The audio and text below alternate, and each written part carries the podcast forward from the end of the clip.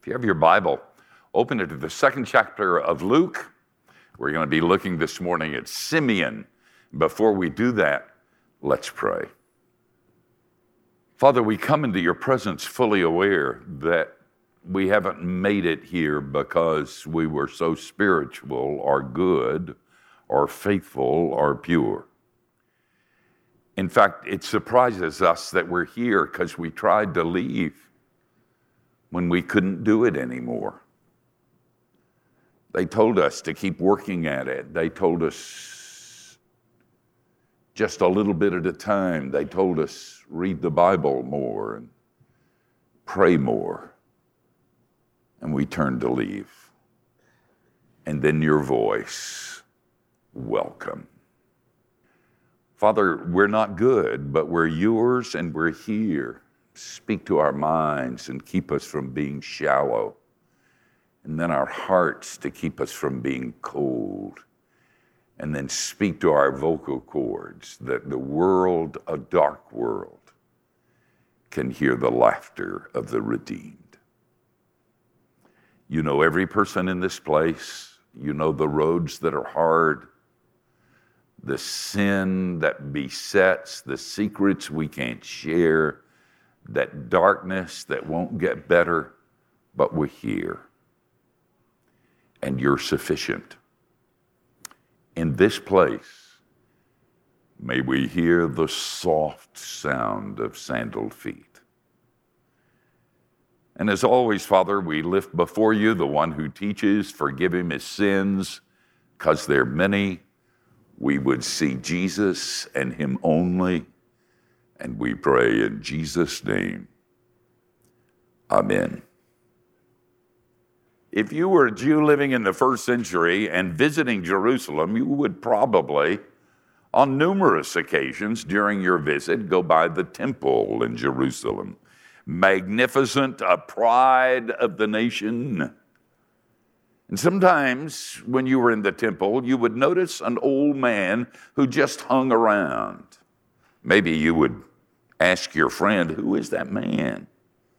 And he would say, Well, he's old and he's senile, but he doesn't mean anybody any harm. Somehow he's gotten the idea that he will see Messiah before he dies. And then your friend might laugh and say, Messiah's going to have to hurry because he's cramming for finals. He's really old. We have the privilege of seeing the rest of the story. I'm reading you to you from the second chapter of Luke, and I'll start at the 22nd verse, where Luke writes these words And when the time came for their purification according to the law of Moses, they brought him up to Jerusalem to present him to the Lord.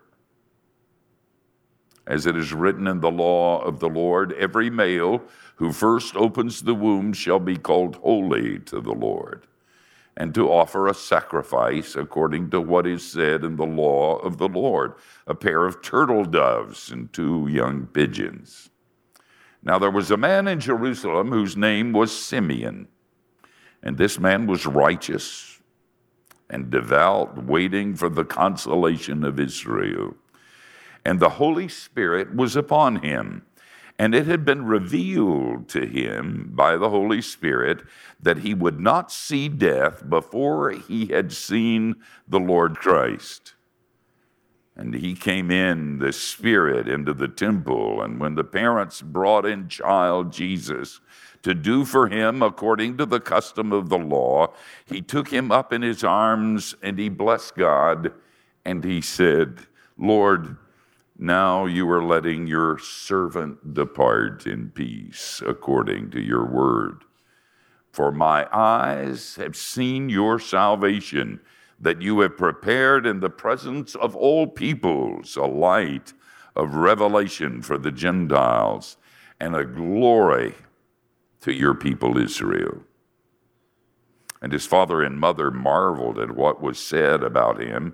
And Simeon blessed them and said to Mary, his mother, Behold, this child is appointed for the fall and the rising of many in Israel, for a sign that is opposed. And a sword will pierce your own heart also, so that thoughts from many hearts will be revealed. Simeon, when you read that in Scripture, they say he was righteous, that he was devout, that the Holy Spirit was on him, and that is certainly true, but only in retrospect. Before what he expected happened, he was just an old man who dreamed crazy dreams about a Messiah. He waited in the dark, and that's what we do. But before we talk about that, I want to go down one side road. I want you to note from this text a kind of a quirky thing. The Redeemer is redeemed. Now, if you'll read when you get home, don't do it now, but Exodus 13 gives the story of what happened after the Passover. You will remember the firstborn was passed over. And God, because He likes His people, and He always has, said, That firstborn is mine, but you can offer a sacrifice to redeem the firstborn. So that's what's going on here the Redeemer, the one person in the history of the world who didn't need to be redeemed, is redeemed. And later on, when he's baptized, he's the one person who ever who lived in all of history who didn't need to be baptized. So the Redeemer was redeemed, and the baptizer was baptized. What was that? I'll tell you. God was identifying with us at every point. It was not a game. Jesus in the incarnation didn't put on a costume and played being human. He was tired the way you're tired, and lonely the way you're lonely, and afraid the way you're afraid. He struggled in the same ways you struggled. And so it's no surprise that he was redeemed and that he was baptized. Paul Harvey, and a lot of you don't know who that is, but there was a time when Paul Harvey was the most listened to broadcaster in all of America. And every Christmas, he would tell a Christmas story, and I don't get it exactly right, but pretty close. There was an atheist who lived in a small village in the country, and it was Christmas, and he was with his family and his beloved three children, but he just couldn't believe, and it was Christmas Eve. There was a snowstorm predicted, and it looked like it was going to be bad. And she went to him and said, Honey, why don't you go to the Christmas Eve service with us? And he said, I love you guys, but I can't do that. That would be hypocritical. So you go, and when you come home, we'll celebrate our family Christmas together. They left. He settled down with a newspaper in the family room, and he heard a thump coming from the living room and he put the paper down and went to investigate. And it was really snowing bad, and rain and sleet, messy. And birds had seen the light in the lit living room and were flying against the picture window, hitting it and falling back in the snow. He was not a believer, but he was not without compassion. So he went back, put on his heavy boots and his heavy coat, and he and he made his way out into the snowstorm and he went down to the barn and he opened the big door and he turned on the light. And then he went back to the birds and he tried to shush them into the barn where there would be safety and warmth. You know what they did? They scattered. They thought he was a threat, they thought he was doing bad stuff. And he stood there and put his hands on his hips and he said, Don't you know? Don't you understand that I'm that I'm trying to help. I'm trying to get you to warmth and I'm trying to save your life. And then he thought to himself, if only I could be a bird, I would tell them.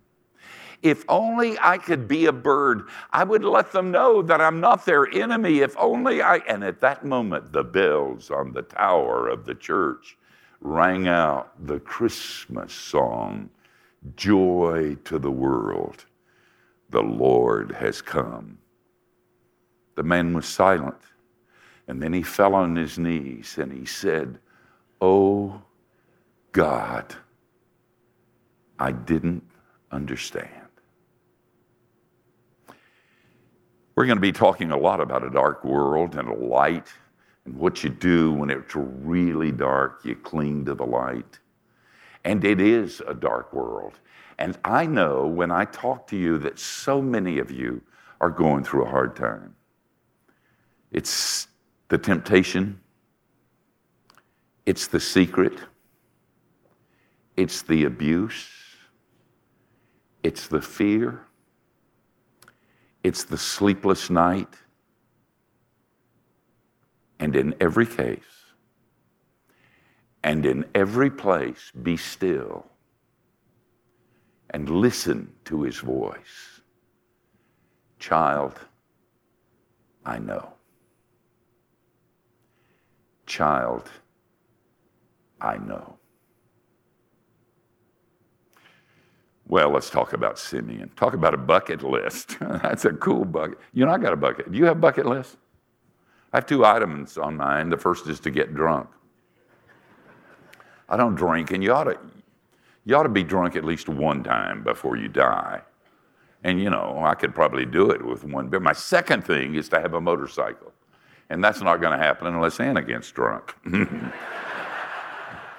She's neurotic, man. I got an email this morning from a friend of mine who, with another 3,500 bikers, are traveling and getting money for, for toys for tots. And he wrote me and said, Steve, come join us. You'll love it. And I thought about my wife's comment when I was speaking for a bikers conference in Northern California three or four years ago. I loved it. It was so good. They were big old Hell's Angels types with tattoos. And they wouldn't let me stop. Every time I would end, they would say, Keep teaching. And I would say, I'm tired. My voice is going. And they'd say, Well, whisper, but keep teaching. Now, when former Hell's Angels with tattoos that are nasty tell you to keep teaching, you keep on teaching. And I loved it. I had more, it was so cool, but my wife said, You get on a motorcycle out there, don't bother to come home. she had a friend who was killed in a motorcycle, and it's made her weird. So I got a bucket list and probably won't get either one of them. But Simeon, how about, you know what was on his bucket list? He wanted to see Jesus. That's all. No more, no less. He wanted to see Jesus. And when he saw Jesus, he said, It's okay, I can go home now. It was fulfilled. God had put in his heart a little light, and he clung to that light in the dark. And when people looked at him, he was an old man losing his mind and was crazy. Until afterwards, when Messiah, the light, came. I'm not altogether with happy with getting the final of this series. Pastor Kevin and Pastor Kurt taught you about uh, paradise created, paradise lost, and then paradise redeemed. There is objective, empirical evidence for all of that because it's already happened in history, in space and time. And then they give me one about paradise restored. And given the world we live in, that's kind of iffy. I, uh, Buddy Green travels with us a lot. I think this year, Buddy and I are going to do some concerts around the country and uh, kind of looking forward to it if it works out. I'll never forget the first time I heard this song and heard him sing it. He wrote it with Gloria Gaither. And uh, it was so powerful. And it still is when he sings it. It's not home where men sell their souls and the taste of power is sweet, where wrong is right and neighbors fight while the hungry are dying in the street, where kids are abused and women used and the weak are crushed by the strong, nations gone mad, Jesus is sad, and I don't belong. I've always known this place ain't home, and I don't belong. No, you don't. The world is bent, and we know it. It's dark, and we can see it. There is great pain, and we can feel it. But in the middle of it, we're a people who've been given a promise, and the promise is this that Jesus will fix it. That he will return and set up his kingdom, and forever and ever you won't cry again. You won't limp again. You won't wince again. You won't have to wear a mask ever again because the world, the bent world, the fallen world will be straightened out when he returns. There's a view of eschatology called postmillennial. And when you combine it with preterist views, you have some silly things. The idea is this that we're going to be better and better in every way, every day. And then when Jesus returns, we'll have a gift for him. We will have transformed the world into the kingdom of God, and we will present it to him as a gift. That's crazy. Have you looked around recently? Woodrow Wilson said after the First World War that we had fought the war to end all war. How did that work? And then you got the UN that was formed so we could all join hands and stand, and stand around the campfire and sing kumbaya together. That how does that work? How does that work for us? Uh, when you when, in Christian Century, the Christian magazine, the liberal one. Do you know where that name came from? They really believed that the 20th century is going to be the, tw- the Christian century when we would usher in the kingdom and everything would be light and we would love each other and there would be no more hunger and no more. How's that working? Not very good. So, what we got? We got nothing. But we've got what Simeon had. We got a light and it shines in the darkness. And for a little while, I want to talk to you about that. Consider it, I'm going to give you four principles. Consider it a Christmas present from an old Scrooge. First principle is this what God begins, He always ends, and the fact of its beginning is the absolute and sure promise of its end. God had begun something in Simeon. He began something at the first Christmas, but it was only a beginning. Listen, you don't have a big beginning in a stable. I'd have done it different. You don't have a big beginning in Bethlehem, okay? Nobody heard of Bethlehem. You don't have a big beginning in Israel, a little country of no count to anybody, but it was a beginning. And what God begins, He ends. And the fact of its beginning is an absolute promise of its ending. Jill Briscoe is a friend of mine. She's going through, she's probably one of the best Bible teachers in America. She's going through a tough time, so if you think of it, say a prayer for her. But I remember in one of her books when she when she says that Eve bit into the forbidden fruit and the juices dripped down her cheeks and onto her breast. And at that very moment, Jesus of Nazareth prepared to go to Bethlehem. He did. But that's just a beginning. That's just a beginning. And when it gets dark, when it gets dark personally for you, when sometimes you doubt and you think there's nothing to this, cling to that light. Cling to it because God's going to bring it home in a way that will blow your mind. Let me give you another principle. When truth confronts a lie, the lie does not wither. The lie is energized and spits in the face of truth. Notice the prophecy that was given here about Israel, the raising and the falling of many in Israel. And notice, notice what else is there to discern the hearts of many. Have you read any of the new atheist books? It's drivel. When I was an unbeliever, I wouldn't say anything that stupid. I mean, I really wouldn't. They ought to be embarrassed. I actually could do a better case for the non existence of God than what they've written. It's just silly. And they ought to be embarrassed, but they're right about one thing. They say that those of us who are people of faith are divisive. You got it.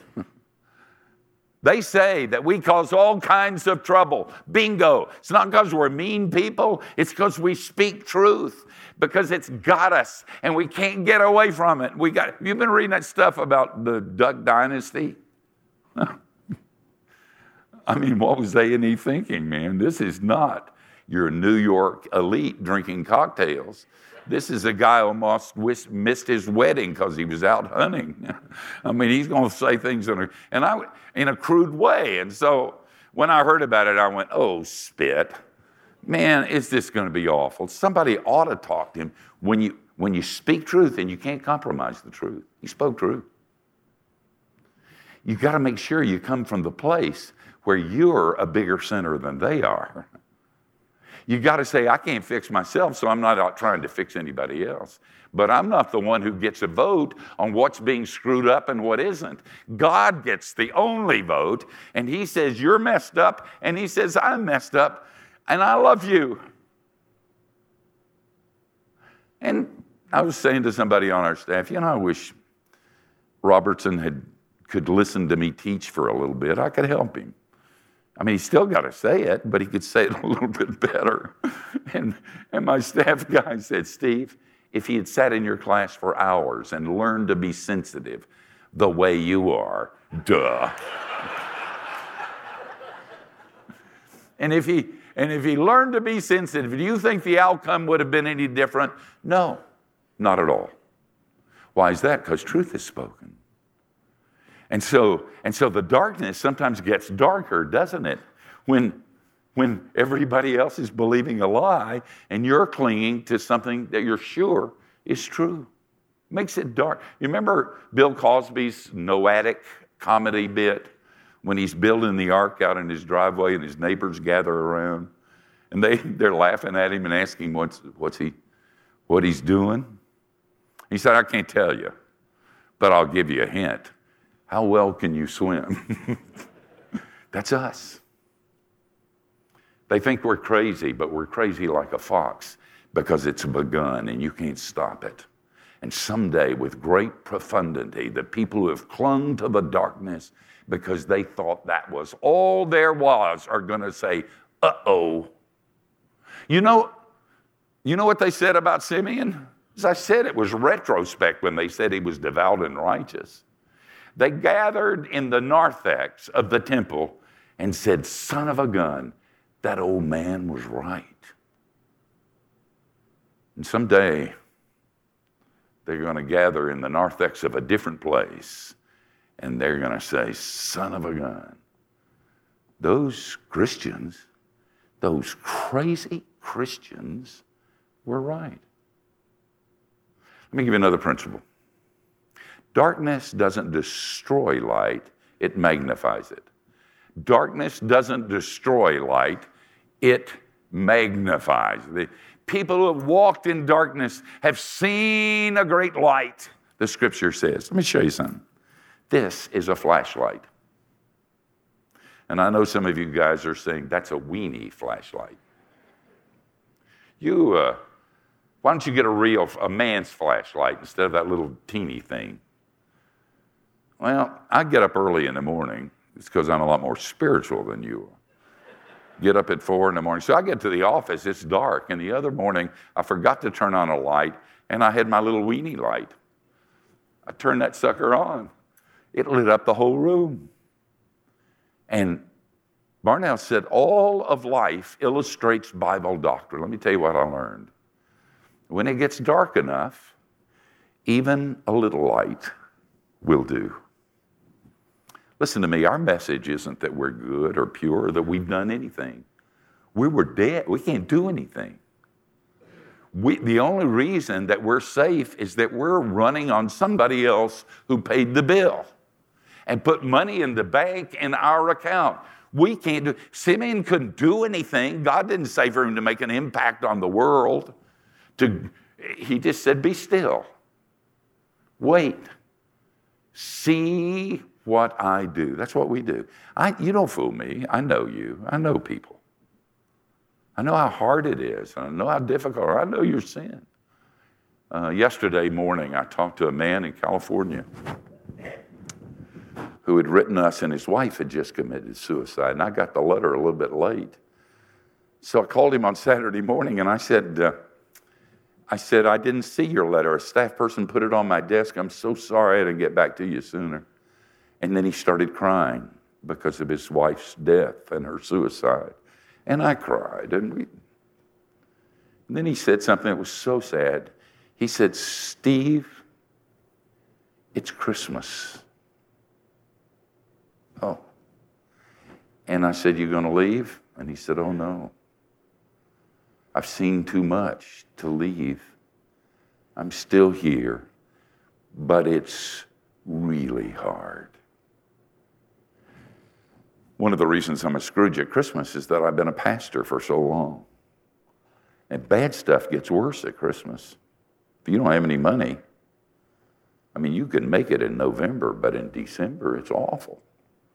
Or if the doctor told you you had cancer and you're going to die, you could get through it in November, but it's hard at Christmas. If you lost somebody you loved a lot and you listened for footfalls and they're not there anymore, and, and there's nobody left to wind the clocks, and it hurts at Christmas, it's really, really hard. But I'll tell you something, you got a light. And when it gets dark enough, a little light will do. When it gets dark enough, a little light will do. And I got one other principle. And then we'll rush to the restaurant and try to beat the other Christians there. When darkness, and it's really dark, don't kid yourself. Don't be into Disney World. Don't put Jesus back in a little box after Christmas. It doesn't work. When darkness, real darkness, is wedded with light, real light, and it's brought to the temple, the light shines brightly. Our families here, our grandchildren are sitting back there. I, I told Courtney if she slept, I was going to call her name. She awake. Yeah. She's waving at me. She says it's going to be we sat around last night, and Robin and Manuel and Jim and Jennifer and the three granddaughters there, we laughed and laughed and laughed. I'm a loner. I, I could go live in a monastery, I think, until an incident last night. And when, when we were sitting around and laughing, I thought, you know, it doesn't get any better than this. And I need these people so much and I need you so much. You can't kid about the darkness. Man, when it hurts, tell us where it hurts. When you got doubts, articulate them. When you're afraid, let people see your hand tremble and the perspiration on your That's what church is for. Church is the one place we don't have to pretend when we get in here. We're screwed up, okay? We're needy, and that's why we're here, not the opposite. But bring your light. I wish we had time to go around and talk about the light in your life, the thing that was begun, the reality at Christmas. Even when it's really hard, you cling to it. When dark and light are wedded together and brought to the temple, that's what happened here. They went to church. That's where the prophecy was made because people are what this thing is all about. Last week, I had. Uh, uh, lunch with one of my beloved friends. He's my age. He's a Baptist preacher. And Baptists are like weeds, they're everywhere, and you can't get rid of them. And he, he uh, uh, we meet every year, a week before Christmas. And we do it to make sure that one of us hasn't died. And, uh, and we tell stories and, and we laugh. He's very involved in sports and he speaks at a lot of professional athletic events. And he's been telling them, you, Has it ever been so bad that if you didn't hear the angels sing, you're going to die? That's true sometimes, isn't it? And this is where you hear the angels sing. But anyway, another a friend of his and an acquaintance of mine, the late Browning Ware, who was the pastor at First Baptist Church in Austin, Texas.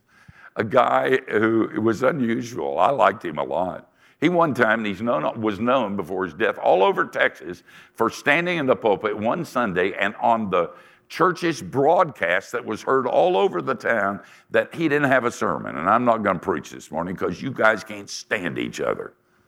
So I'm going to have a closing hymn. We're going to end the service. And he was fired, uh, Kevin. Just try to keep that in mind if you're getting any ideas. but let me tell you what Browning did at First Baptist. His best friend committed suicide. And uh, the, his best friend was very involved in the church, so there were thousands at the memorial service. And Browning got up in the pulpit and said, I know why you're here. You've come, you, you've come to hear a fresh word from the Lord, from your pastor. And then he said, You've come to the wrong place. I don't have a word. I can't process this. I can't get it together. And I wouldn't even be here if I didn't need you to hold me while I cry. That's church at Christmas. That's what this is all about. And when he cried and they held him, the light shined. I have a, I got to quit. I have, I have a friend. We're going to spend some time with him after Christmas in the mountains. And he has an estate, and he has a great room in this big house. And he's got the biggest Christmas tree you have ever seen. I mean, it's just gigantic. It's not real, but it looks real. And four years ago, he put it up and he almost killed himself falling off the ladder. So he decided he was going to leave it up year round. Anna said, What a cool idea. And I said, No, that's not a cool idea at all. We're taking ours down, all right? But sometimes when I'm up there and it's late at night and I'm depressed about myself and my sin and my inability to get it together. His house kind of looks like a trailer park or a southern headquarters of Santa or a Christmas shop or something. But I look at that big tree and those lights and I remember and I'm glad someday, sometime in the dark, he will come.